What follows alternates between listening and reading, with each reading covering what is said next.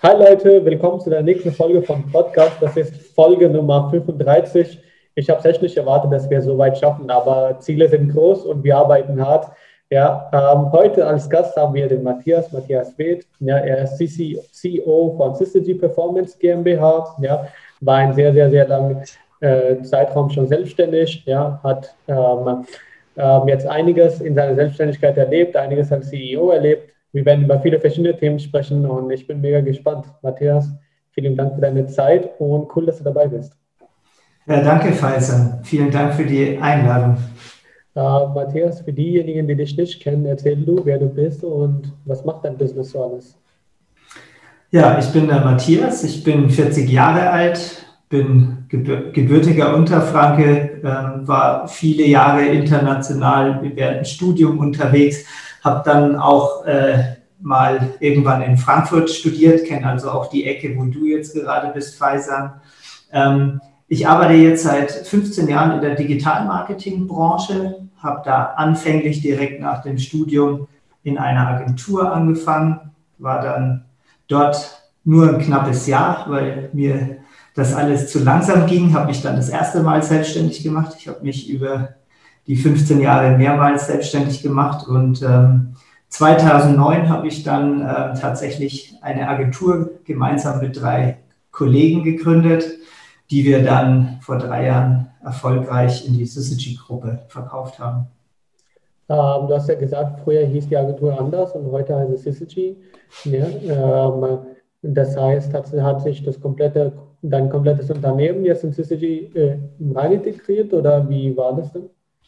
Genau, wir haben ähm, vor drei Jahren die Catbird Seed GmbH, eine Performance-Marketing-Agentur, ähm, die damals schon Pure Digital war, haben wir in die Syzygy-Gruppe verkauft. Syzygy, die Agenturgruppe, ist ein Partner für digitale Transformation in Marketing und Vertrieb und da haben wir sehr gut als Asset reingepasst.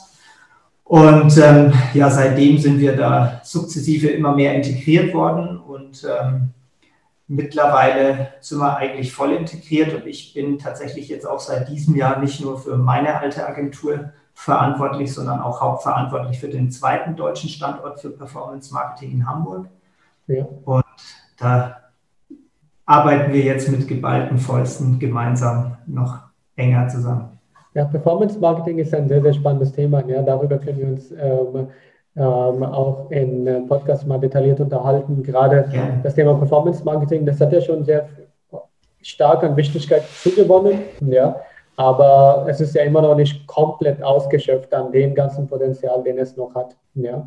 Ähm, oder den, den es noch in der Zukunft noch haben wird. Gerade jetzt, ja, äh, weil die ganzen Plattformen, die, die werden besser und besser, die werden anders, die neuen, anders, die neuen Systeme kommen dazu alleine die Updates bei Instagram zum Beispiel und so weiter. Also es sind ja sehr viele Sachen, die dazukommen. Ja, können wir uns sehr detailliert darüber unterhalten. Ähm, lass uns aber erstmal über deine persönliche Geschichte sprechen. Ja. Ähm, was hast du studiert? Ja, also ich komme eigentlich aus einem Ärztehaus. Mein Vater ist Zahnarzt und hatte immer die Hoffnung, dass ich auch in irgendeiner Art und Weise Mediziner werde. Ich habe aber zwei linke Hände und habe mich dann tatsächlich eher für eine kopflastige ähm, Ausbildung entschieden und bin dann tatsächlich in die Betriebswirtschaftslehre. Also ich habe klassische BWL studiert. Und wie kam es dann danach? Hast du dich direkt selbstständig gemacht oder hat er Nee, also tatsächlich ähm, war mein großer Traum eigentlich bei einem der bayerischen großen Automobilhersteller Fuß zu fassen. Ähm, ich bin dann nach meinem Studium in Bad Homburg-Frankfurt nach München ähm, mit meiner damaligen Freundin. Und sie, sie ist ins Fernsehwesen und ich habe es bei BMW versucht, bin dann tatsächlich auch zu einem Praktikum angenommen worden. Ähm, aber leider war damals auch eine wirtschaftlich ein bisschen anstrengende Zeit und die BMWler haben nur Ingenieure und Maschinenbauer fest angestellt, aber nicht BWLer. Also habe ich weitergesucht und bin wirklich durch Zufall in der Digitalbranche gelandet. Und ähm, ja, toi, toi, toi, heute klopfe ich auf Holz. Äh, das war mein Glück, weil da habe ich meine Leidenschaft dann tatsächlich gefunden und bis heute zum Beruf gemacht. Ja, das ist äh, mega spannend. Ähm, es gibt auch ein kleines Projekt, was ich auch noch ähm, starte. Ja, mhm. darüber könnte ich auch noch vielleicht eine Meinung hören. Das können wir auch im Podcast machen. Ich glaube, das gibt vielleicht Mehrwert auch an die anderen. Ja, äh, wäre auch, wär auch, ein spannendes Thema. Ähm, das heißt, an digitalen äh, Digital Marketing, also in der digitalen Branche, in der digitalen, äh, wofür warst du dann zuständig? Für Performance, für Branding? Was hast du da dann gemacht? Hast du erst mal Content gemacht? Was ja. Also ich, ich persönlich definiere ja Performance eigentlich ganz gern immer. Wir machen Marketing wie alle anderen auch. Äh, in unserem Fall ist es pure digital, also eigentlich nur digitale Kanäle und Medien und Plattformen. Und ich persönlich definiere einfach, dass Performance ähm, die, die messbare Basis ist. Also alles, was wir für unsere Kunden tun, können wir messen und äh, basierend auf Daten einfach äh, gezielte Kampagnen ausliefern. Ich glaube, das kommt darauf an, mit wem du dich unterhältst. Manche definieren Performance sehr eng und denken dann auch nur an gewisse Kanäle. Ich persönlich bin der Meinung, wir können komplett Marketing heute äh, einfach performant, in dem Sinne messbar ähm, gestalten, seien es Branding-Kampagnen für Riesenkunden als auch diese typischen Performance-Kampagnen, wo ich auch herkomme, nämlich ursprünglich aus dem Suchmaschinenmarketing. Ja, also das heißt, so, erst, so hast du angefangen mit der Suchmaschinenmarketing, hast du angefangen. Ja, ist spannend. Ja, das ist, ähm, und dann ging es weiter, hast du dich selbstständig gemacht, wann kam das? Ja, also ich habe mich dann tatsächlich ähm, selbstständig gemacht, direkt nach dem ersten Jahr Agenturerfahrung mit einem Agenturkollegen. Da habe ich dann auch schon das Schöne, aber auch nicht so Schöne an, am, am Selbstständigsein erlebt. Ähm, also das Schöne war, wir haben uns super verstanden. Das, damals waren wir aber, wir haben so auf den schnellen Erfolg gehofft und das schnelle Geld und haben glaube ich, einfach nicht genug Herzblut in die Sache reingesteckt und ähm, haben meine erste Erfahrung dann auch, wir waren uns zu ähnlich, wir haben uns nicht ergänzt von den Kompetenzen her, sondern wir konnten beide das Gleiche und konnten beide andere Sachen nicht und das hat dann nicht gereicht. Ähm, insofern bin ich dann nochmal auf die Unternehmerseite gewechselt und war drei Jahre lang der Hauptverantwortliche für Suchmaschinenmarketing bei Autoscout, bei dem Gebrauchtwagenmarktplatz. Ja. Ähm, Auto, Autoscout hat sich ja auch sehr, sehr, sehr extrem stark entwickelt. Ja. Ähm, da, ist ja, da ist ja einiges passiert. Ähm, und was, äh, was waren da denn deine Aufgaben genau? Ähm, wie ich gerade gesagt habe, wir, hatten im Headquarter in München gearbeitet. Mhm. Äh, damals war Autoscout schon der führende Marktplatz für Gebrauchtwagen in ganz Europa. Ja. Ähm, da gibt es ja immer diesen kleinen Battle mit mobile.de, die behaupten, sie sind der größte Fahrzeugmarkt in Deutschland. Die ja. Autoscouties beanspruchen das Ganze für sich in Europa. Ja. Und da war meine Aufgabe aus der Zentrale heraus, die Länder zu orchestrieren und das äh, Suchmaschinenmarketing mhm. auf ein gleiches Niveau zu heben und dann eigentlich best in class in dem Gebrauchtwagenmarkt in, im Internet zu sein. Ja. Ähm, bei, bei Autoscout ähm, wie viel? Also andersrum.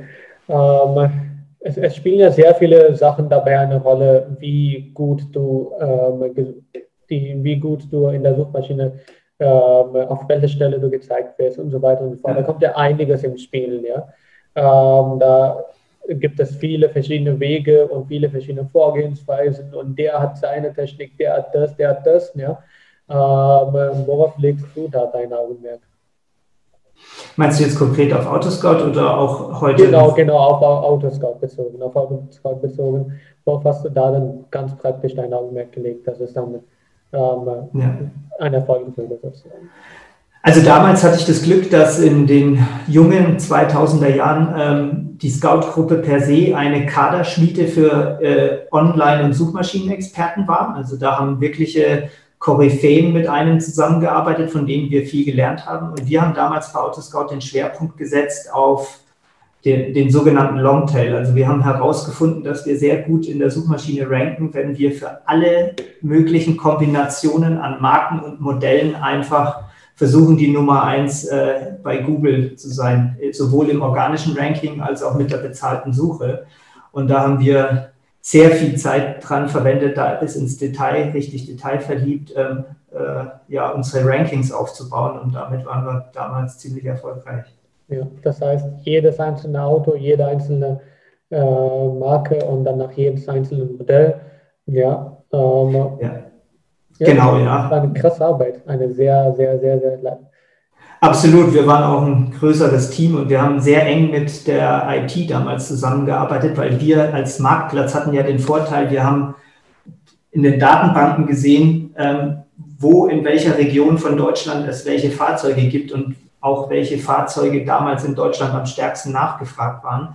Und da haben wir natürlich mit den starken Modellen angefangen und priorisiert uns dann runtergearbeitet auf die weniger stark frequentierten Modelle. Verstehe. Okay, ja, das, das ist eine sehr strukturierte statistische Vorgehensweise, ja. Ähm, sehr interessant. Ja, das heißt, ähm, also Autoscout hatte dann aus der Hinsicht mega viele Daten zur Verfügung, an denen man sich gestützt dann eine gute Kampagne, gute Sachen und gute genau. und gute Ranking-Möglichkeiten sich alles aufbauen könnte. Nichtsdestotrotz, jedes einzelne Modell, jedes einzelne Auto, alles aufzubauen. Ja, wie groß war das denn das Team? Ähm, wir waren in, in, der Zentrale, allein im Search-Team waren wir fünf Leute, im ja. damaligen Digital-Team. Wir haben auch sehr stark mit den Affiliate-Marketern und mit den Kooperations- und Display-Leuten zusammengearbeitet. Wir waren insgesamt um die zehn Leute und dann hatten wir in den Ländern jeweils immer noch so ein, zwei Spezialisten, die sehr eng mit uns zusammengearbeitet haben. Verstehe, okay. Also das heißt dann, ähm, oh, oh um so etwas dann europaweit tatsächlich aufzubauen und dazu noch in die verschiedenen Sprachen. Ja, ähm, das äh, kann ich mir vorstellen, dass es mehrere Wochen, vielleicht sogar mehrere Monate gedauert hat, so ein Datensystem tatsächlich aufbauen zu können. Ja, also in der Tat, das geht nicht von heute auf morgen. Wir haben initial am Anfang, als wir angefangen haben, hatten wir von der Geschäftsführung sogar drei Monate Zeit bekommen, sogenannte Masterstrukturen aufzubauen. Das heißt, das das Kernteam und ich, wir haben in der Zentrale gemeinsam uns eine sogenannte Master-Account-Struktur äh, ausgedacht, die wir dann drei Monate lang bis ins Detail ausgearbeitet haben, immer wieder vor, dem, vor der Geschäftsführung und unseren Chefs äh, präsentiert haben und dann refined haben. Und dann haben wir sie in die Länder ausgerollt. Verstehe, ja. Und wie lange hat das dann, das ganze Prozess dann bis zum Ende gedauert? Ähm, das war von Land zu Land unterschiedlich, weil du unterschiedliche Ressourcen hast, unterschiedliche Wettbewerber. Also zum Beispiel in Italien waren wir ähm, mit Abstand die Nummer eins, während wir in manchen Ländern Monate bis Jahre gebraucht haben, um in die Top 2, 3 vorzukommen. Ähm, und insofern, für mich ist, das ist auch das Schöne an Digital Marketing, it's, äh, es ist ein an, äh, immer weitergehender Prozess, it's a never ending story. Ja. Und das Spannende bei äh, Marketing oder vor allem jetzt bei digitalem Marketing ist es ja auch, dass es sehr viel von deinen Fähigkeiten und deinen Skills und dein Edge auch sozusagen abhängt. Ja, das ist wie zu sagen ein Kampf von Wissen zwei verschiedener Leute, ja, äh, mit demselben Ziel und der eine gewinnt. Ja, ähm, wie gehst du dann mit diesem Druck, mit dieser, äh, wie heißt das, ständigen Kampf um? Ähm, also ich glaube, da gibt's für mich gibt es da zwei Antworten auf deine Frage. Zum einen, also es, es, ehrt mich, dass du sagst, es kommt da sehr stark auf meine Expertise an. Ich würde aber behaupten, es kommt sehr stark auf Teamplay an. Also du musst die richtigen Leute um dich herum haben und dann im Endeffekt wirklich eine Leidenschaft für das Thema ähm, Daten. Ja? Also je besser du dich mit den Daten auseinandersetzt, desto besser kannst du dann auch äh, die Marketingkampagnen ähm, ja, ausführen. Und ich glaube, die zweite Antwort, die ich da geben kann, äh, wie ich damit umgehe, ich habe früher Leistungssport gemacht äh, ja. und äh, also in dem Sinne war ich damals schon ein Kämpfer, weil ich habe Judo als Leistungssport gemacht. Ja. Und da habe ich einfach gelernt, mit äh, Wettkampf, Druck ähm, sportlich umzugehen. Und mir macht es Spaß und äh, ich gehe auch ich sehe auch Wettbewerber nicht zwingend als Feindbild, sondern ich verstehe mich tatsächlich mit anderen Agenturgeschäftsführern in der Regel sehr gut, weil ich ja. das Ganze einfach sportlich angehe und Wettbewerb macht einen selber besser. Ähm, ja. wenn, wenn du dafür sorgen, da, dafür sorgen musst, dass du immer auf dem ähm, Rad der Zeit bleibst und dich immer mit den aktuellen Technologien auskennst, dann wirst du selbst ja auch besser. Und das, mhm. Deswegen kann ich damit eigentlich recht gut. Ja, macht vollkommen Sinn. Also ich, äh, das Thema Leistungssport, äh, gerade so ein Kampfsport, ja, das bringt einen in, innerhalb kürzester Zeit von Mindset, Mindset her einfach so viel voran. Natürlich auch körperlich auch, aber ich glaube, Kampfsport ist so eine der wenigen Sportarten, wo dein Mindset tatsächlich auch noch mit zusätzlich trainiert werden. Ja. Ähm, ich boxe zum Beispiel, ja, Schön. und ähm, ne, ich bin auch nicht sehr gut, ich bin noch ganz Anfänger, ja, ähm, aber alleine das, alleine im Ring gegenüber jemandem zu stehen, der viel fortgeschrittener ist als du, ja, und trotzdem weißt du, okay, jetzt sind wir nur zwei und das Einzige, was mich rettet, sind meine Skills und meine Fähigkeiten, ja, ansonsten werde ich kassieren, ja. Das macht wahnsinnig Spaß, ja. Ähm, Absolut. Ja, äh, und vor allem seine Ängste entgegenstehen zu können und so weiter. Ja, ist echt sehr, sehr krass. Das ist auch das Ding, was, was ich in meiner Zeit als Leistungssportler gelernt habe. Und ich denke, das hilft mir heute auch noch. Ja. Du lernst ähm, Dinge zu Ende zu bringen, wie du sagst, ja.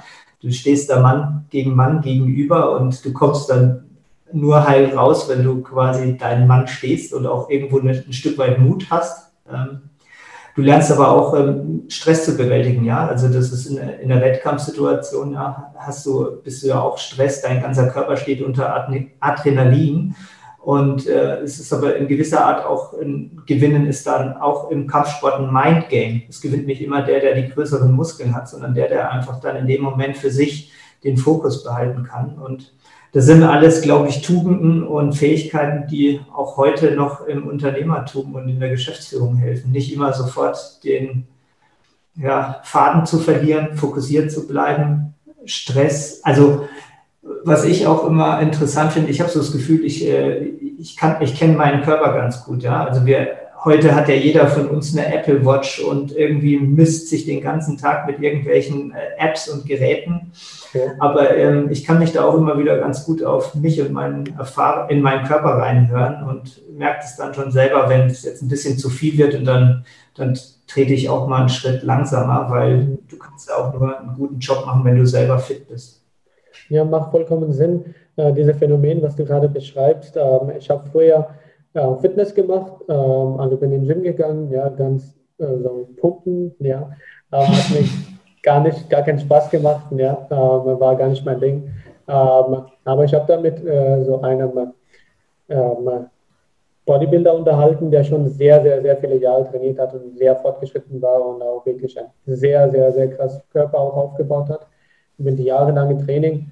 Und ich habe ihn einfach gefragt, ja, ähm, wie lange machst du denn Pause zwischen jedem einzelnen Satz? Ja? Und er meinte mir dann, ja, keine Ahnung, ich höre einfach auf mein Gefühl und mein Gefühl sagt mir, ja, Jetzt ist soweit. Manchmal ich, brauche ich ein bisschen länger Pause, dann gehe ich eine Runde entspannt laufen, trinke ein bisschen Wasser und manchmal weiß ich, dass es sofort weitergeht. Ja. Und ich habe das in dem Moment gar nicht verstanden. Ich fand es gar nicht. fand es uncool, weil ich wollte eigentlich eine genaue Vorgehensweise von ihm haben. Ja. So, mach eine Minute Pause und dann ist gut, mach direkt dann den nächsten Satz. Seine Antwort war komplett unbefriedigend. Ja. Ähm, aber jetzt, wenn ich das immer wieder mal diesen Phänomen höre, wie du das mir beschreibst, ja, höre, äh, dass man irgendwann so diesen Gefühl, diesen feinen Fingerspitzengefühl dafür entwickelt, wenn man sehr, sehr lange etwas wiederholt macht. Ja. Ähm, das ist eine, eine coole Erfahrung, dann irgendwann selber zu merken, ah, okay, jetzt brauche ich Pause oder ah, jetzt muss ich diesen Schritt so schnell in dieser Reihenfolge machen. Ja, ja absolut. Aber ich meine, es wäre jetzt auch gelogen, wenn ich nicht trotzdem meine äh, Lehren aus äh, elf Jahren Unternehmertum und Selbstständigkeit gezogen hätte. Ja? Ähm, es gab da auch, äh, gerade wenn du mit als Agenturgründer mit einem jungen Unternehmen am Anfang meinst, Vollgas, jetzt muss ich da rein und wir waren vier Gründer, also wir haben uns dann auch teilweise gegenseitig ans Limit gepusht. Ähm, haben wir aber auch dann gemeinsam gelernt, ähm, dass das alles nichts bringt, ähm, dass du irgendwann ab der zwölften Stunde Arbeiten an einem Tag einfach nur noch, ja, mir fällt jetzt kein schönes Wort ein, aber nur noch Mist lieferst und da einfach nichts Gutes mehr bei rumkommt. Ja, ja, macht, macht absolut Sinn. Ja, macht absolut Sinn. Ähm, das heißt, du hast dann dein, eigenständig deine Agentur gegründet und mit dem Partner zusammen. Ja. Genau. Und äh, wie ging es dann danach weiter? Du, ihr habt festgestellt, dass ihr euch nicht ergänzt, sondern dieselbe Stärken habt ja, und dieselben das, Schwächen. Ja, das war, das war mit dem ersten Gründerkollegen nach der Agentur. Ähm, nach der Autoscout-Phase, da waren wir vier Autoscouties, also wir hatten, wir waren alle ein Team vorher und haben uns dann zu viert aus der Scout-Gruppe selbstständig gemacht. Und da haben wir es besser gemacht. Also wir vier haben uns brutal gut ergänzt. Ähm, wir hatten zwei Techies, die Jungs, die waren sehr stark im Projektmanagement, so in die, damals da waren das noch gar keine Modewörter, hatten die Jungs schon ziemlich stark mit Scrum-Techniken und äh, solchen Themen gearbeitet und die waren sehr technisch versiert, Informatik-Background. Und auf der anderen Seite waren zwei BWLer, zum einen ich. Äh, ich glaube, mein Talent war damals so vielleicht in dem Thema Organisation, Leute intern zusammenhalten und orchestrieren und mein Partner in Crime, mit dem ich 13 Berufsehejahre hinter mir habe, der war so die Rampensau nach außen, der uns schön vorangetrieben hat und die ersten Kunden an Land gezogen hat. Ja, also das heißt, da habt ihr dann die Aufgaben auch entsprechend nach Stärken aufgeteilt. Ja. Absolut. Also das ist auch eine Lehre, die ich jetzt aus den 15 Jahren ähm, ja, in einer Geschäftsführung habe. Ähm, you never walk alone und du schaffst es auch nie allein. Also ideal, aber die, die meisten erfolgreichen Gründerteams sind zwei, drei, wenn nicht sogar vier Leute, die sich auch in ihren Stärken ergänzen. Ja, ähm, dann äh, heißt es, ähm, das war dann die Catbird Seed GmbH. Mhm, okay. Genau. Ja, und das ist so knapp neun oder zehn Jahre her, hast du gesagt? 2009, ja, elf Jahre jetzt. Elf Jahre her, okay. Genau. Ja. Also fast zwölf Jahre her sogar. Ja, ja, wir hatten letztes Jahr das Glück, bevor die Pandemie kam, wir konnten noch unser zehnjähriges Jubiläum mit allen feiern. Wir ja. eine Riesenpause. Das ist dieses Jahr ein bisschen schwieriger, weil die Agenturgruppe, wo ich heute bin, mhm. wir hätten dieses Jahr unser 25-jähriges Jubiläum gehabt, wollten wir groß mit Kunden feiern. Da, da ist leider nichts draus geworden. Ja, aber man kann es ja Hauptsache nachholen. Ja, ähm, das sagen wir auch. Aufgehoben ist nicht, äh, aufgeschoben ist nicht aufgehoben. Nächstes Jahr dann. Ja, ähm, und ich glaube, die Aussichten sind auch ganz positiv, dass die ganze Sache sich auch bald klärt. Ja. Denke ich auch. Es sind ja ganz gute Wissenschaftler gerade am Werk. Ja, bin, bin mega gespannt, äh, was so jetzt in der nächsten Zeit, jetzt wegen bezüglich Corona alles passiert. Das Ding ist, ich würde auch die Interviews mega gerne persönlich aufnehmen. Ja. Ähm, aber ist im Moment nicht ganz möglich. Ja. Aber du machst das auch so ganz gut, remote. Danke dir, danke dir. Ähm, dann die Frage über dich persönlich, ja. Was machst du, wenn du nicht am Arbeiten bist? Ja? Ähm, Family, ja. Hobbys, ja. Ja, also ich habe tatsächlich seit Jahren einen Business Coach, ähm, aber auch da wieder ne, die Erfahrung aus dem Sport. Ähm, gute Trainer machen einen selber besser.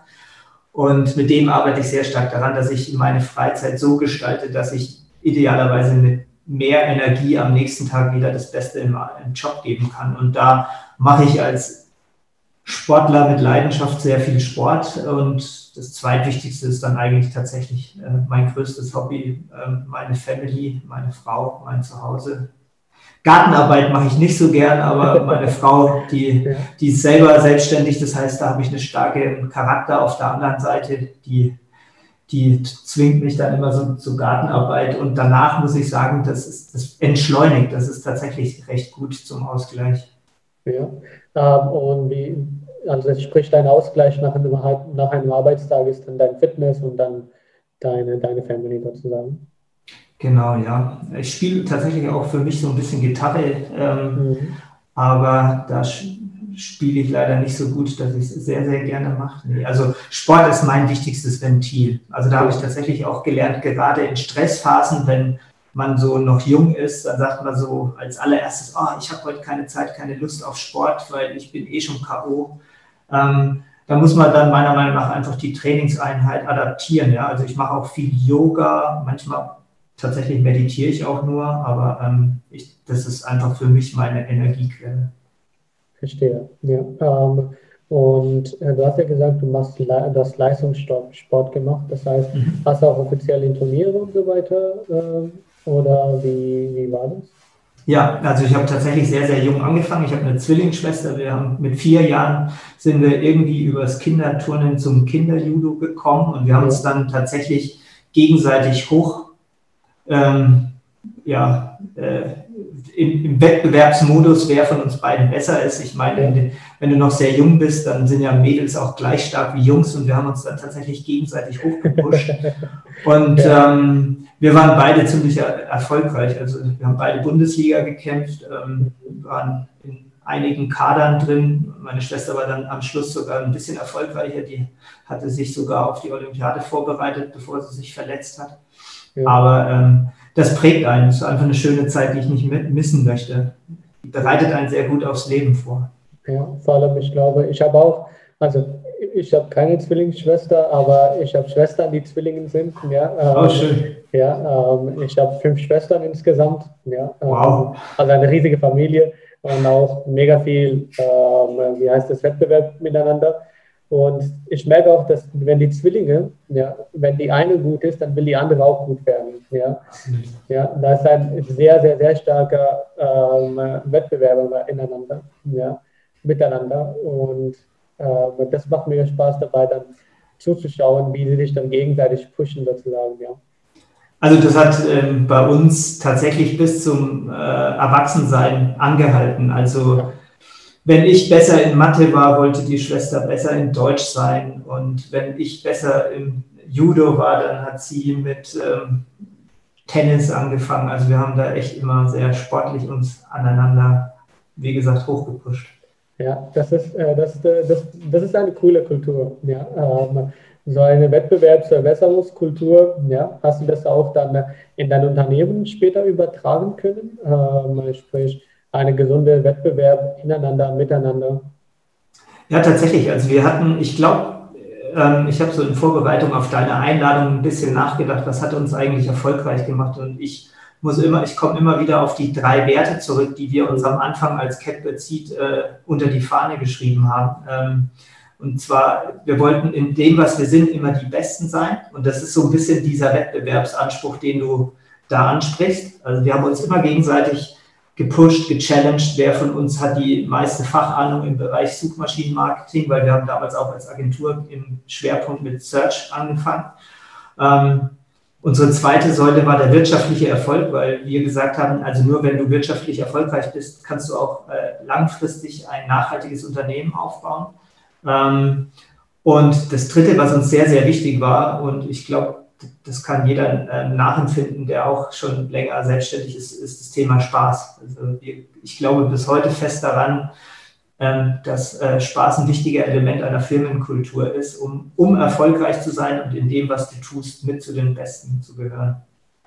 Ja, äh, weil gerade gerade in der Digital Marketing, Digital Marketing Branche, ja, ähm, da ist ja auch extrem viel Veränderung immer wieder, immer mal wieder, immer mal wieder. Ja. Absolut. Also ähm, das ist tatsächlich auch mal ein Interview, das ich letztes Jahr gegeben habe, so eine Kernaussage gewesen. Ähm, ich glaube, in unserer Branche ist es Schöne, dass du also Teil hast an einer bahnbrechenden, revolutionären Veränderung, ähm, ja. nicht nur beruflich, sondern auch gesellschaftlich. Ähm, die Herausforderung ist aber auch, du musst immer am Ball bleiben. Also es verändert sich permanent alles. Jedes Jahr ähm, gibt es Neuerungen in sämtlichen Ecken. Du hast ähm, vorhin mal Instagram äh, angesprochen.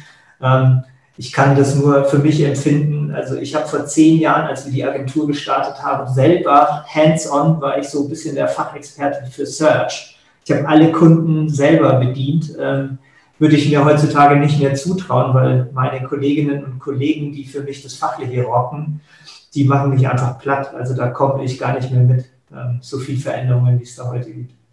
Ja, ähm, und das heißt, ähm, das, das ist ja dann wiederum auch die Aussage, was, wo ich dann schließen kann, dass die Stärken, ähm, die du nicht hast oder deine Schwächen, ja, hast du dann, indem du weitere Mitarbeiter für dich oder weiteres Team dann ausgeweitet hast, dass deine Schwächen du sozusagen mit deren Stärken ausgeglichen hast.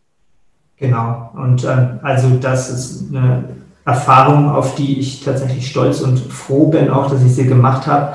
Ähm, deswegen habe ich vorhin auch von meinem Berufsehemann gesprochen. Ähm, also über die Jahre von uns vier Gründern von der Agentur sind dann nur noch zwei übrig geblieben, mhm. Peter und ich. Ähm, und wir zwei haben uns einfach eins zu eins perfekt ergänzt. Die Stärken, die er hatte, die hatte ich nicht alle und umgekehrt. Ähm, das war ein Dream Team.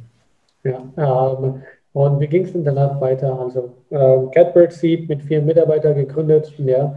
Ähm, äh, dann äh, kam noch, kam, wann kam die weitere Team, wann kamen die ersten Kunden, wie ging es weiter? Ja, also wir haben tatsächlich, ähm, als wir gegründet haben, wollten wir gar nicht zwingend eine Agentur werden, sondern wir hatten einfach keine Lust mehr, im Konzern zu arbeiten. Mhm. Autoscout war damals äh, eine hundertprozentige Telekom-Tochter. Und auf, wir waren Mitte 20, das war auf der einen Seite echt geil, weil wir haben permanent äh, in Darmstadt bei der Zentrale, bei den Vorständen präsentieren dürfen, weil das war, Digital Marketing war der neue heiße Scheiß, Entschuldigung. Ähm, auf der anderen Seite sind unsere Ideen und Konzepte immer wieder in der Schublade gelandet, weil dann doch keiner ähm, in der Zentrale den Mut hatte, äh, Budgets dafür freizugeben, weil es damals auch alles immer noch so ein bisschen so ein schmuddeliges Image hatte. Und wir haben dann irgendwann gesagt, wir haben keinen Bock mehr, wir machen das selber, wir machen das, was wir können zu unserem Beruf. Und dann haben wir uns zu viert selbstständig gemacht mit Catbird Seed. Und wir wollten eigentlich, ich sag mal so ein bisschen Rocket Internet für Arme. Wir wollten einfach ein Portal nach dem anderen hochziehen und haben damit auch ganz gut angefangen. Und so sind über die Jahre auch tatsächlich ähm, fünf oder sechs weitere Unternehmen entstanden, an denen wir in irgendeiner Art beteiligt oder investiert waren. Ähm, und da haben wir dann am Anfang aus vier Leuten relativ schnell die ersten zwei, drei Leute eingestellt und zwar im Bereich IT und Software Engineering, weil wir gesehen haben, wir haben zwar in der Theorie die Expertise und Kompetenz, aber wir können fachlich nicht gut programmieren, also zumindest keiner von uns vier. Und so haben wir dann angefangen und wir sind tatsächlich die ersten Jahre im Schnitt immer um zehn Leute netto gewachsen. Also das heißt, wir waren jede, jedes Jahresende zur Weihnachtsfeier immer zehn Leute mehr. Ähm, und so haben wir dann tatsächlich sieben, acht Jahre hochskaliert auf äh, über 70 Mann, bevor wir uns dann der Syzygy-Gruppe angeschlossen haben. Ähm, jetzt von Tage 1 und heute, wenn du das vergleichst, ja, was musstest du alles dazu lernen, womit du nicht gerechnet hast? Ähm, also ich glaube, rückblickend, was habe ich gelernt, was, womit ich nicht gerechnet habe? Ähm, im, im, Guten wie im Schlechten die Komplexität Mensch. Also wenn du ähm, mal 70 Leute bist, ähm, heute innerhalb der Syzygy-Gruppe bin ich äh, für 100 Leute verantwortlich. Ähm, das, das wichtigste Asset, das, der, die, der größte Mehrwert einer Agentur sind die Menschen, ja, und die größte Komplexität, aber auch der Mensch, ja. Also jeden führen, mit jedem in Diskurs gehen, mit jedem kommunizieren. Das ist unheimlich zeitaufwendig. Das erfordert meiner Meinung nach selbst für sich eine extreme Reife. Also ich merke immer selber, wenn ich mit mir gerade nicht im Reinen bin, irgendwo Schwäche habe, weil ich gestresst bin oder mein körperlich nicht auf der Höhe oder auch geistig nicht, dann bin ich auch als Führungskraft nicht an meinem Leistungsmaximum. Und das sind solche Themen, die habe ich über die Jahre gelernt. Es ist wichtig, dass du dich als allererstes um dich kümmerst, damit du ruhig bist, besonnen, überlegt und, sage ich mal, voller Energie, um dann eben auch einem Team dabei zu helfen, aus dem Team heraus die maximale Leistung zu bringen. Und was ich auch gelernt habe, ist tatsächlich, weil man wie wir angefangen haben, waren wir alle Mitte, Ende 20. Das heißt, junge Jungs, die was erreichen wollten. Status war ein wichtiges Thema. Ähm, alle noch total hohen Testosteronspiegel. Ja, du teilweise, meiner Meinung nach, haben wir am Anfang zu sehr gegeneinander gearbeitet, teilweise als miteinander, weil jeder wollte der, der Beste in, im Zimmer sein.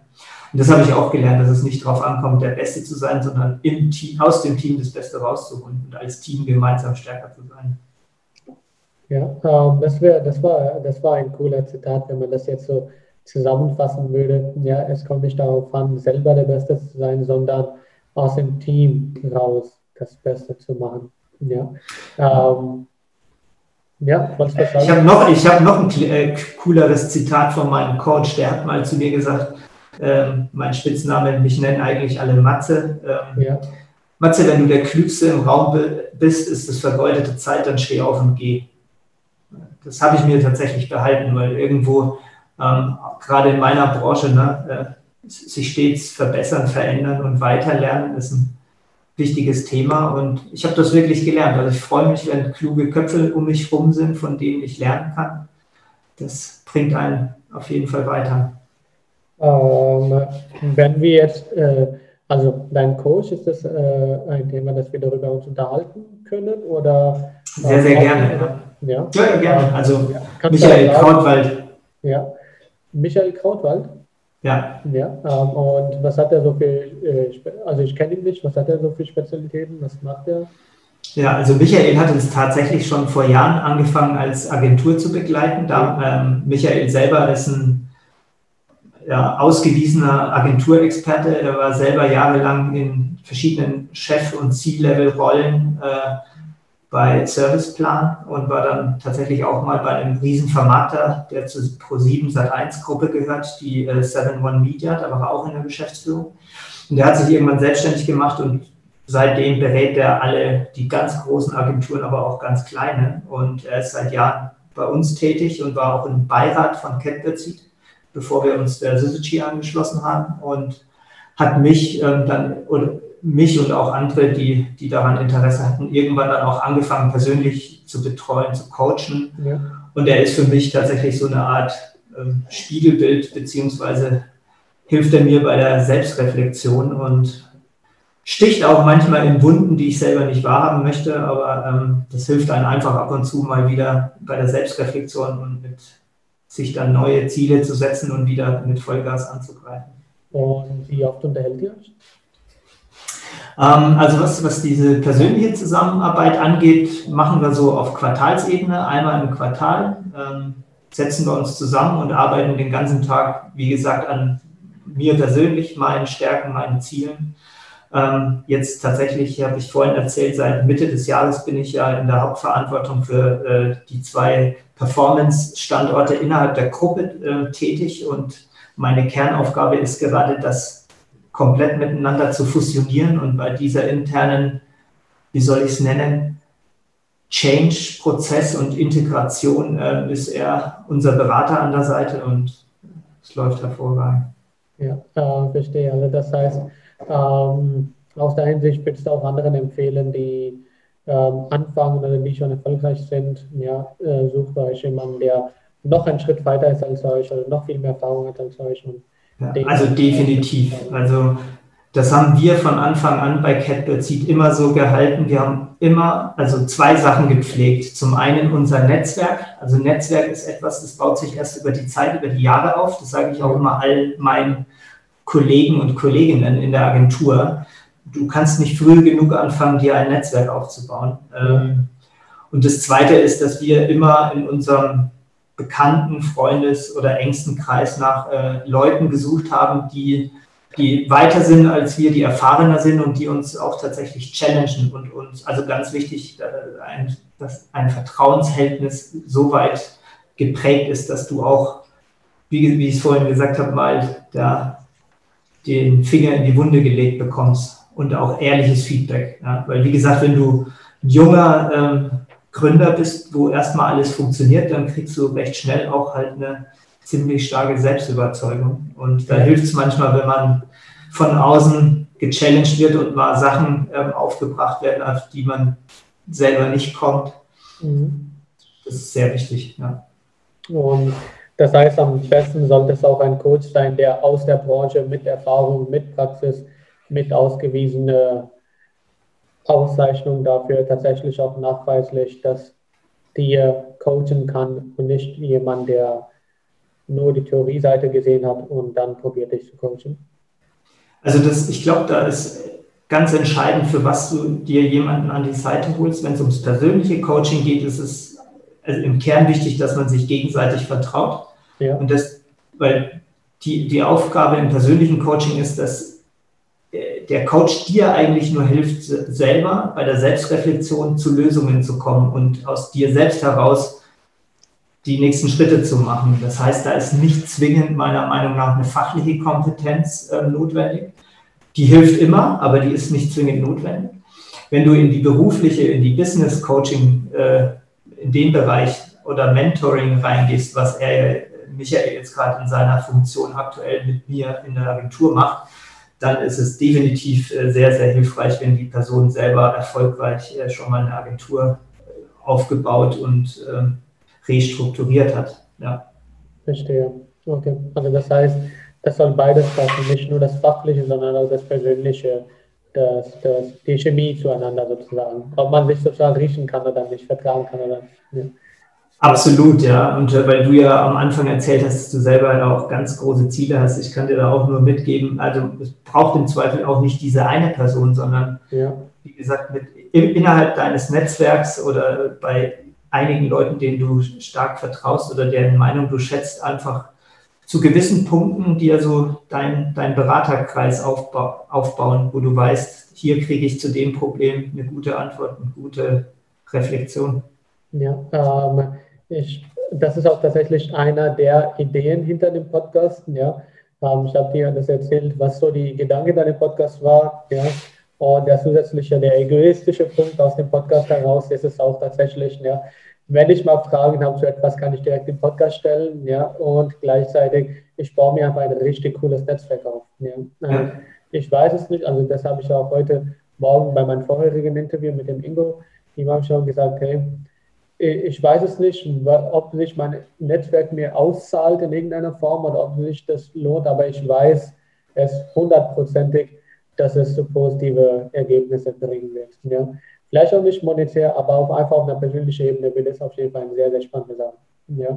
Da habe ich, hab ich eine gute Buchempfehlung, wenn es ja. ums Netzwerk geht, weil ähm, ich denke mal, wenn man jung ist, denkt man oft, naja, oder das möchte ich dir jetzt nicht unterstellen, aber ich glaube, viele Leute denken, Netzwerken muss sofort einen positiven Effekt haben. Also mhm. ich glaube, äh, langfristig erfolgreiches Netzwerken funktioniert einfach dadurch, dass man erstmal ähm, ohne eine direkte äh, Rückgabe zu erwarten, einfach erstmal gibt. Und da gibt es ein sehr schönes Buch, das heißt Give and Take oder Geben und Nehmen. Ja. Ich weiß jetzt leider gerade nicht den Autor, aber das ist eigentlich, denke ich, ein sehr schönes Buch für Leute, die anfangen, sich ein Netzwerk aufzubauen und selbstständig erfolgreich zu werden. Ja, äh, ich google gerade mal das Buch Give and Take, äh, Geben und Nehmen, warum Egoisten nicht immer gewinnen und hilfsbereite Buch von Adam Grant ist das. Genau, ja, genau. ich bin mit Na Namen immer so schlecht. Ja, Adam Grant, ja, äh, ich schreibe das auf jeden Fall da unten rein, ja, als Empfehlung. Den Link schreibe ich noch rein für diejenigen, die sich das ähm, anschauen möchten, ja, dann äh, heißt es, also jetzt sind wir bei der aktuellsten Zeitpunkt beim CCG angekommen. Ja, mhm. ähm, das wurde aufgekauft auch, und auch mit rein integriert. Ja, ähm, ihr wart ein cooler Asset sozusagen, ein wichtiges Asset fürs Firma. Ja, und jetzt hast du Gesamtverantwortung über Performance Marketing für mehrere Städte. Ja. ja. Ähm, mhm. Das heißt, ähm, erstmal, wie hat dieser ganze Integrationsprozess äh, gestartet und was ist da alles passiert? Also, weil du ja vorhin auch gefragt hast, rückblickend, was hat man anders erwartet? Also, ich glaube, ähm, und das wird allen Unternehmern, Gründern gehen, die jemals irgendwann irgendwo etwas verkaufen. Mhm. Es kommt immer anders, als du denkst. Also, ich, ich kann auch heute sagen, nach drei Jahren, was wir geschafft haben, weil wir haben äh, zur Peak-Zeit mit zehn verschiedenen Investoren gesprochen und haben uns dann über, also der Prozess ging fast ein Jahr lang, haben wir uns dann eben am Ende gemeinsam mit Syzygy entschieden, dass wir quasi gemeinsam heiraten. Und jetzt nach drei Jahren muss ich sagen, kulturell und von den Personen her war es ein hundertprozentiger Fit. Also mhm. die Catbird Seed und ihre Kultur, die wir da damals aufgebaut haben, die passt ähm, ja wie Deckel auf Topf, wie Arsch auf Eimer. Ähm, das ist einfach kulturell ein sehr schöner Fit. Und das ist das Positive, ähm, wo ich jetzt rückblickend sagen muss, da habe ich naiv als junger Gründer mir das alles viel einfacher und äh, nativer vorgestellt, war die Integration. Ja. Also mhm.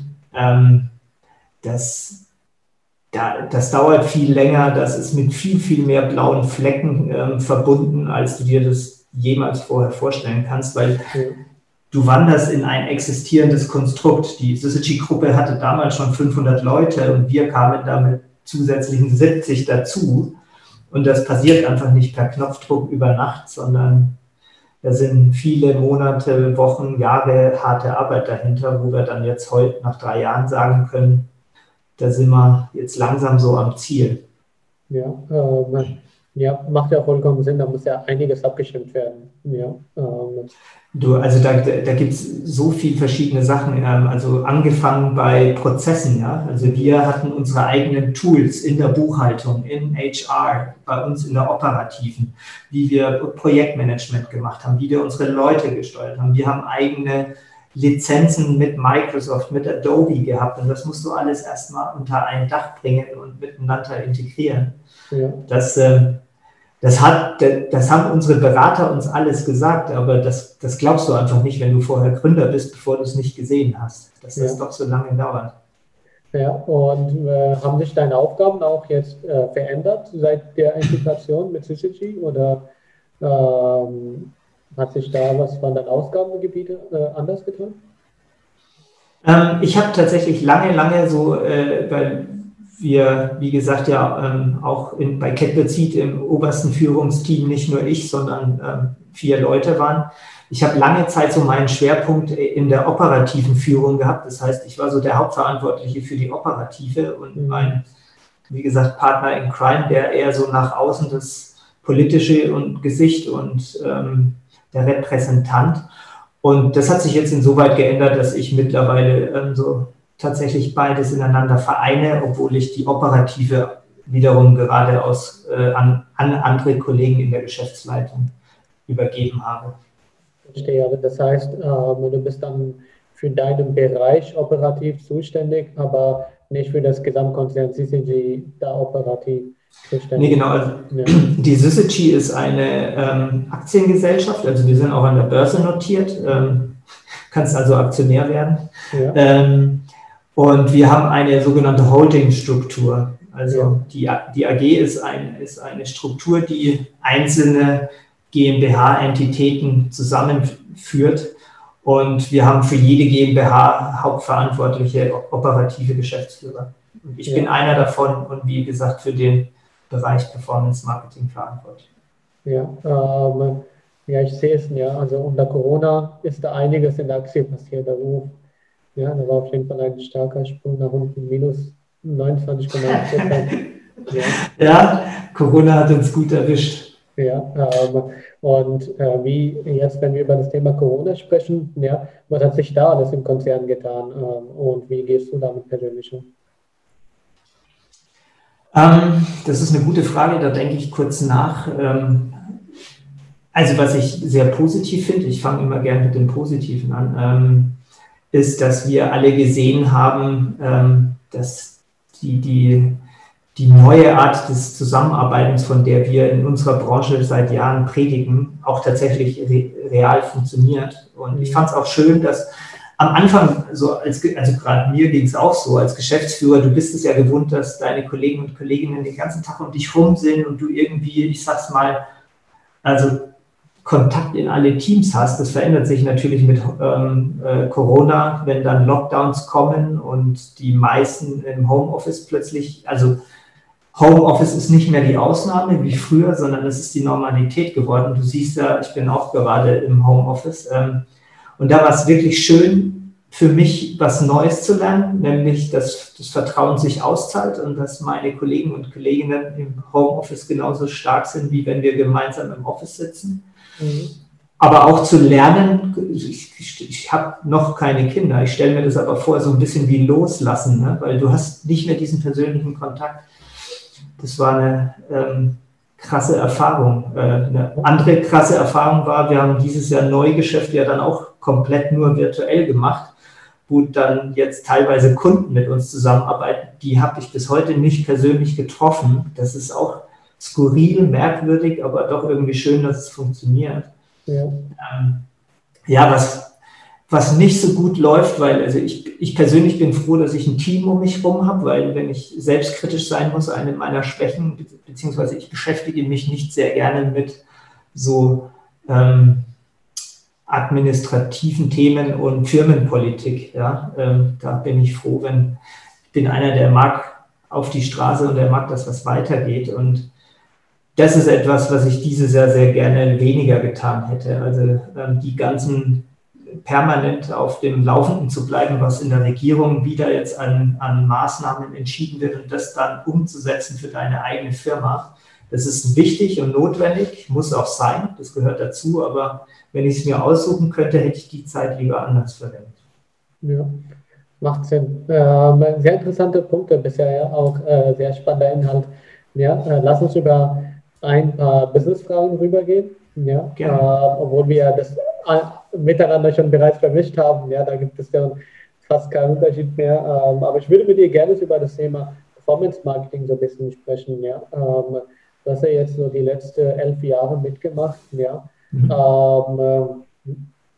ähm, und da, seitdem hat sich auch viel verändert, vieles getan. Ja, ähm, wo siehst du da die Zukunft? Also ich glaube tatsächlich, ähm, das ist wahrscheinlich ein Thema, da könnten wir das ganze Wochenende drüber reden. Äh, ich versuche es trotzdem mal kurz zusammenfassen. Also im Kern glaube ich tatsächlich, dass die Möglichkeit, die uns Daten bieten ähm, und die Möglichkeit der Automatisierung uns hilft, äh, wieder die, Kreativ die Kreativität und die Markenstrategie in den Mittelpunkt zu heben und quasi ähm, äh, Sachen, die man früher handarbeitsmäßig ähm, leisten musste, mehr und mehr über Technologie lösen kann. Und da sehe ich aber ganz klar ähm, die Technologie als Hilfsmittel für die klugen Köpfe im Marketing, um dann exzellente Kampagnen umzusetzen. Ich bin jetzt nicht so ein ähm, äh, Pessimist, der glaubt, dass das äh, Marketing komplett von der Maschine und von künstlichen Algorithmen ersetzt wird. Ich glaube eher, dass die künstliche Intelligenz und die Automatismen und Algorithmen uns helfen, unseren Job noch besser zu machen und um, und um uns ums Wesentliche zu kümmern, nämlich Kreation ähm, und Markenstrategie. Ja, ähm, gleichzeitig gibt es ja auch noch der Punkt äh, künstliche Intelligenz, die, der, die, nicht nur die Strategie ist ja bei Performance Marketing entscheidend, sondern auch das Creative an sich, ja, die, ja. Äh, der Inhalt an sich und der Aufbau. Ja, äh, von daher könnte vielleicht ähm, durch künstliche Intelligenz die Platzierung vielleicht sehr stark verfeinert werden. Ja, ähm, oder wirklich tagesgenau, sekundengenau Platzierung gemacht werden. Ja, ja, aber nicht das Creative an sich. Ich glaube, da sind weiterhin Menschen notwendig.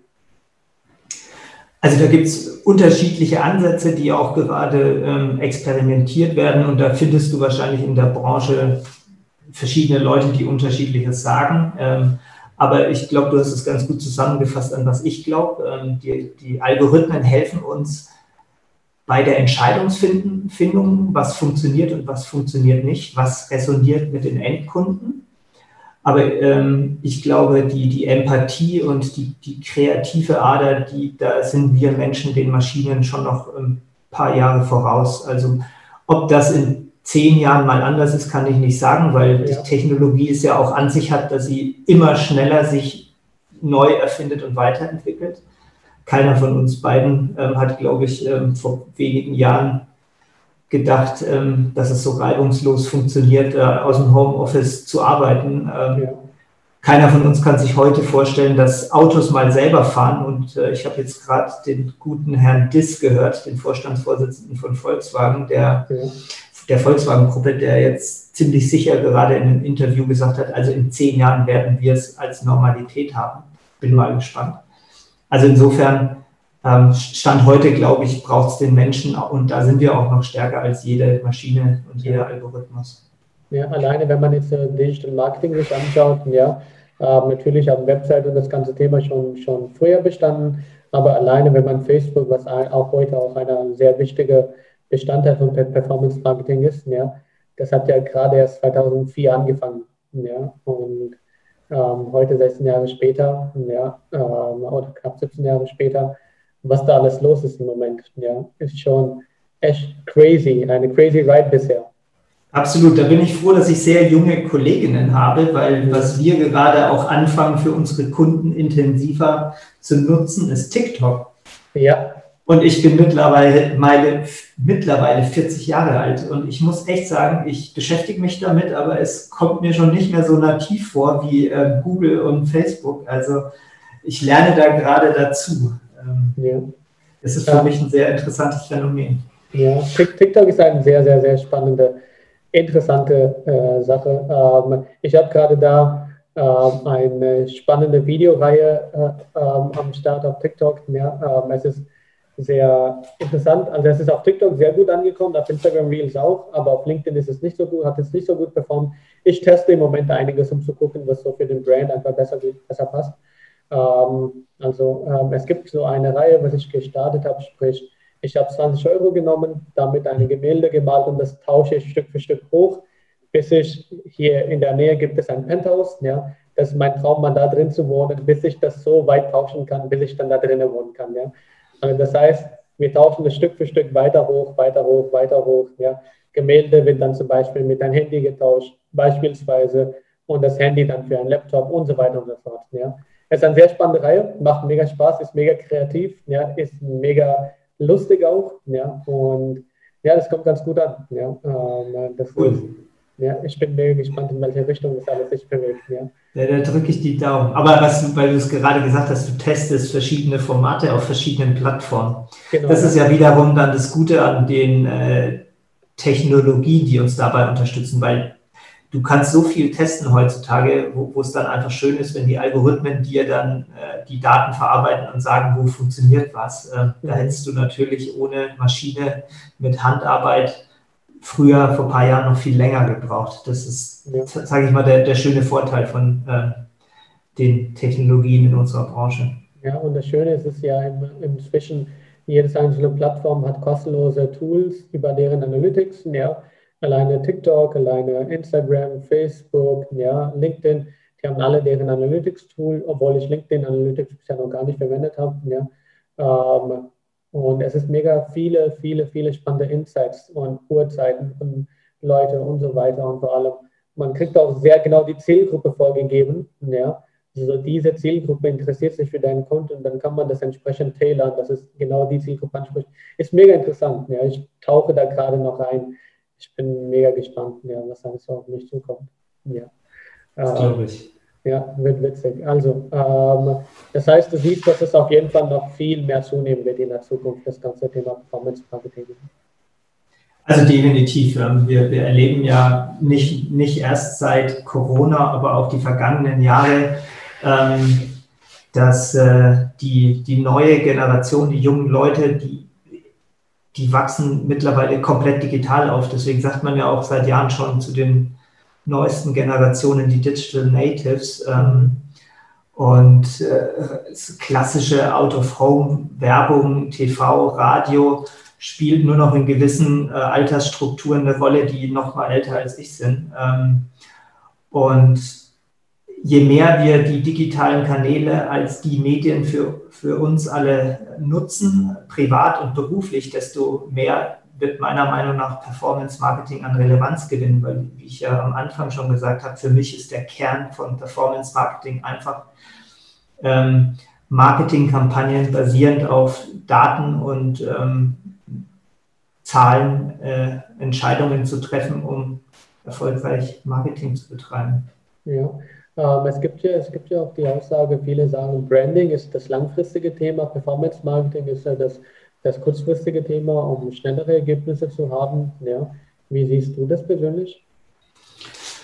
Also so in dieser ähm, klassischen Definition ähm, bin ich da dabei. Da gibt es ja verschiedene wissenschaftliche Untersuchungen, da gibt es auch Bücher dazu. Eins davon ist ähm, How Brands Grow.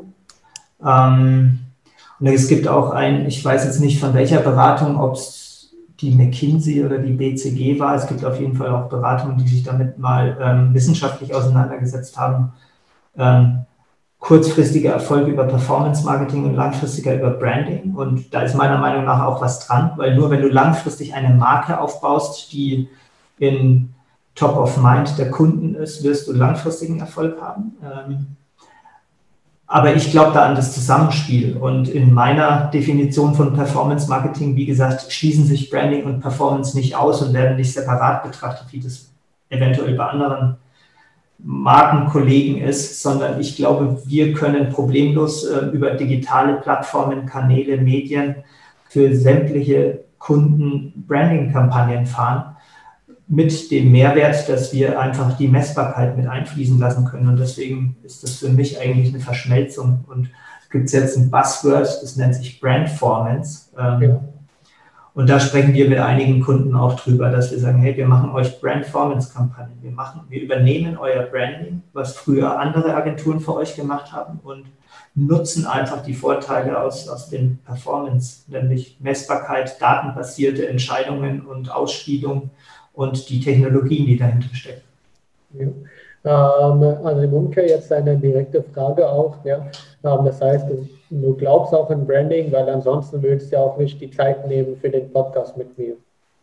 Ganz klar, auf jeden Fall. Ja. Also wir haben, deswegen ist es ja auch in der Gruppe, ähm, passen ja die einzelnen Disziplinen, die wir haben, auch sehr stark zusammen. Und mhm. ein wichtiger Schwerpunkt und Kern unserer Gruppe ist ja Marke und Markenstrategie, was ich eigentlich zu 100 Prozent dem Thema Branding unterordne. Verstehe, ja. Äh, macht vollkommen Sinn. Das heißt, ähm, das Thema, äh, viele sagen ja, hätte ich vor vier Jahren mal damit angefangen, ja, äh, mit Instagram zum Beispiel, das ist dann aus der Hinsicht vollkommen falsch und veraltet. Im Gegensatz dazu, es gibt neue Trends, neue Sachen und der Zug ist noch nicht abgefahren. Man kann durch alle möglichen Kanäle immer noch Brand und Performance und beides noch klar ausschöpfen.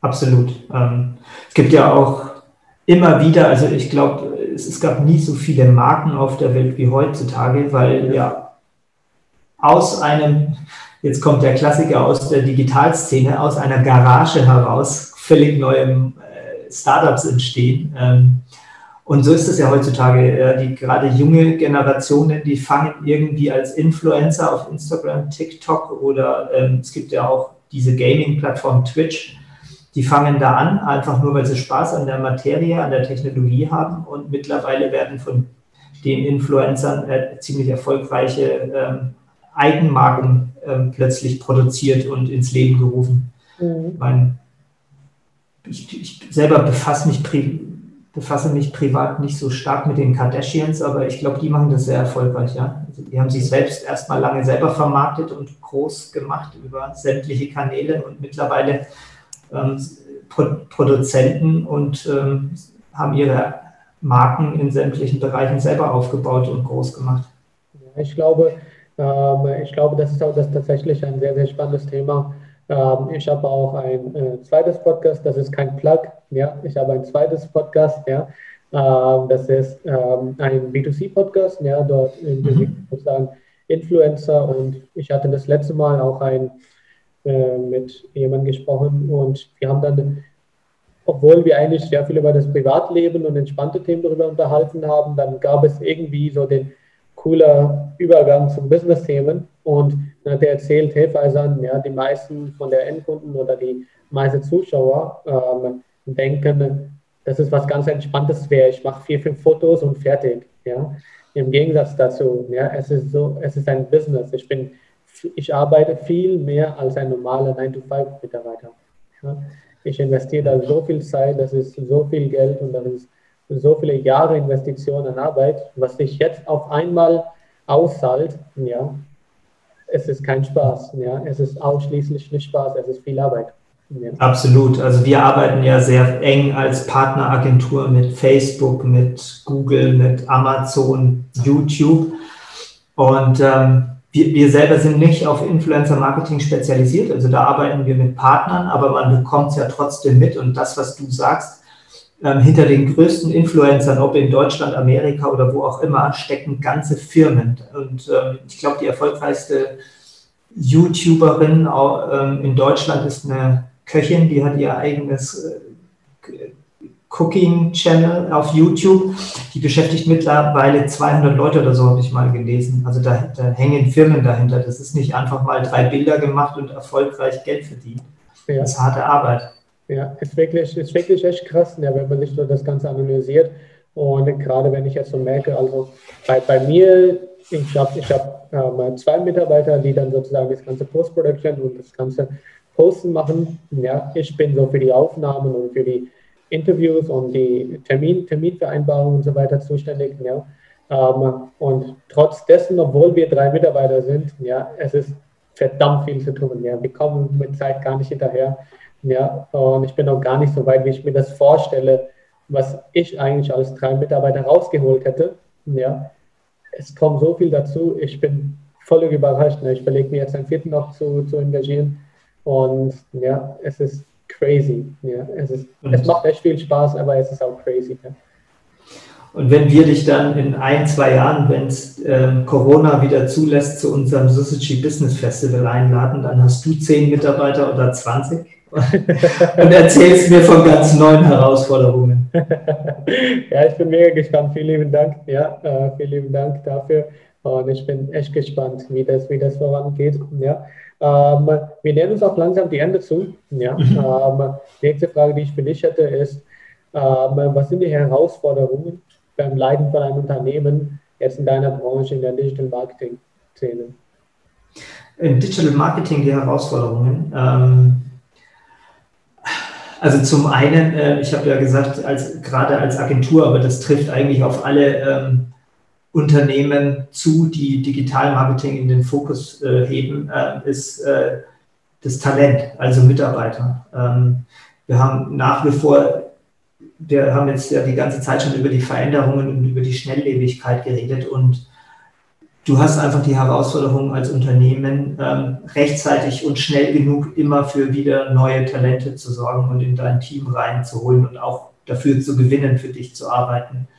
Ähm, also man kann eigentlich gar nicht so schnell wachsen, wie man möchte und das trifft nicht nur auf Agenturen zu, sondern auch auf alle anderen äh, Unternehmen.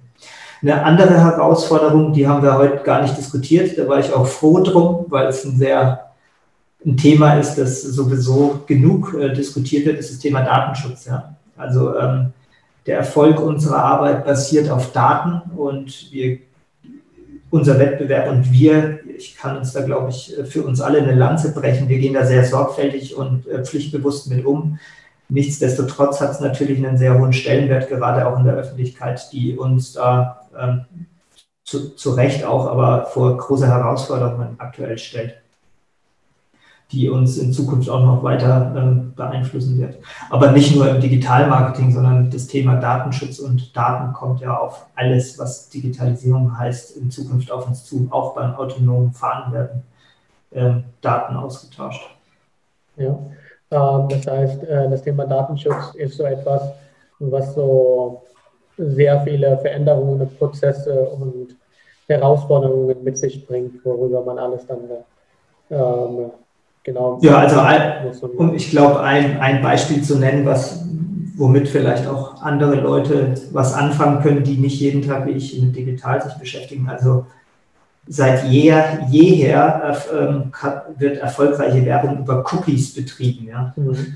Und jetzt mit den aktuellen Entwicklungen im Datenschutz, im Datenschutzrecht und auch in den neuen Werbeformaten, ähm, wo Third-Party-Cookies de facto aussterben, müssen wir als Branche uns neu erfinden in der Werbung und ähm, zukünftige neue, zukünftig neue Wege finden, ähm, Werbung zu kreieren, aber auch bereitzustellen, die die Endkunden bereit sind ähm, zu konsumieren. Also der Endkunde bekommt ja immer mehr Möglichkeiten, was ja per se auch ähm, sinnvoll ist, sich ähm, mit Ad-Blockern oder mit ähm, Einwilligungserklärungen dafür oder dagegen zu entscheiden. Aber das fordert von uns natürlich ähm, Innovation, neue Wege gehen, die ähm, idealerweise seriös und pflichtbewusst sind. Ja, da kommt so ein sehr äh, wichtiger, also ein sehr cooler Satz von Gary Vee. Äh, kennst du Gary Vee zufällig? Ja. Du bist ja, ja. Also ich, äh, ich suchte ihn mäßig, ja, ich höre ihn sehr, sehr oft jeden Tag, ja, wirklich ein sehr, sehr großes Vorbild, ja. Und ähm, er sagt, ja, wenn, wenn du ein kreatives Content oder ein Performance-Markt, ein Produkt oder irgendeine Kampagne für dich erstellen möchtest, dann äh, ist es langsam die Zeit, erstelle ein Content, was die Zuhörer gerne sich anschauen ja, möchten oder was, was so die Zuschauer sich gerne auch, was für sie, die für sich gerne konsumieren würden. Ja, ähm. Das ist ja, das ist das, das ist das Schöne und aber, also das ist das Schöne an unserer heutigen Zeit. Der Konsument entscheidet selber, was er an Content konsumieren möchte, auf welcher Plattform. Äh, und das, es gibt uns viele Möglichkeiten als Advertiser, und aber auch die Herausforderung, ähm, den richtigen Kanal für unsere Zielgruppe zu finden. Ja, ähm, ja. Dann die äh, finale Frage für dich. Ich habe dir jetzt sehr viele Fragen gestellt, wir haben über sehr viele Themen gesprochen, dein Leben, ja. ja dein Business und die Herausforderungen und die ganzen Themen drumherum, Marketing. Welche Frage hätte ich dir stellen sollen, die ich dir aber bisher nicht gestellt habe? Boah, das ist, ähm, das ist eine gute Frage. Danke dafür. Ähm, vielleicht, weil, also das Thema deines Podcasts ist ja CEO-Podcast und im. Endeffekt ähm, was treibt dich an, jeden Tag wieder aufzustehen und dein, deinen Job mit Leidenschaft zu machen? Die ja. Frage kriege ich oft gestellt und mit der habe ich heute gerechnet. okay, dann, äh, da wir noch ein paar Minuten übrig haben, gehen wir auf die Frage ein. Äh, was treibt dich jeden Tag an und was motiviert dich jeden Tag zu arbeiten? Ja. Also bei mir ist es tatsächlich, ich arbeite unfassbar gern mit Menschen. Das ist auch das, ähm, was so schön das ist, auch ab und zu mal ein bisschen Ruhe zu haben jetzt in der Zeit mit dem vielen Homeoffice, aber das ist auch so ein bisschen das, was mir teilweise, wo mir die Decke auf den Kopf fällt. Ja, wenn ich den ganzen Tag mit mir geredet habe, habe ich alles ausdiskutiert mit mir selber. Also ich arbeite sehr gerne mit Menschen und mich treibt die Neugierde, was Neues zu lernen und vor allem neue, interessante Menschen kennenzulernen in meiner Branche und Industrie eigentlich an, immer weiter zu machen. Ja, sehr cool. Das ist ein sehr, sehr, sehr cooler äh, sehr coole Zusammenfassung von dem ganzen Podcast. Ja, ich mache mal den Outro, bleib du noch dran, wir quatschen nachher noch ein bisschen. Ja, äh, okay. mega spannende Folge. Ja, äh, wir haben einiges erfahren, einiges erlebt. Ja, äh, und einiges gesehen, äh, was so in der Zukunft alles passieren wird. Ja, ich bin mega gespannt, was euer Feedback zu der Folge ist. Ja, ähm, wir hören uns in der nächsten Folge. Matthias, vielen Dank für deine Zeit und bis zur nächsten Folge, Leute. Mach's gut. Ciao. Ciao.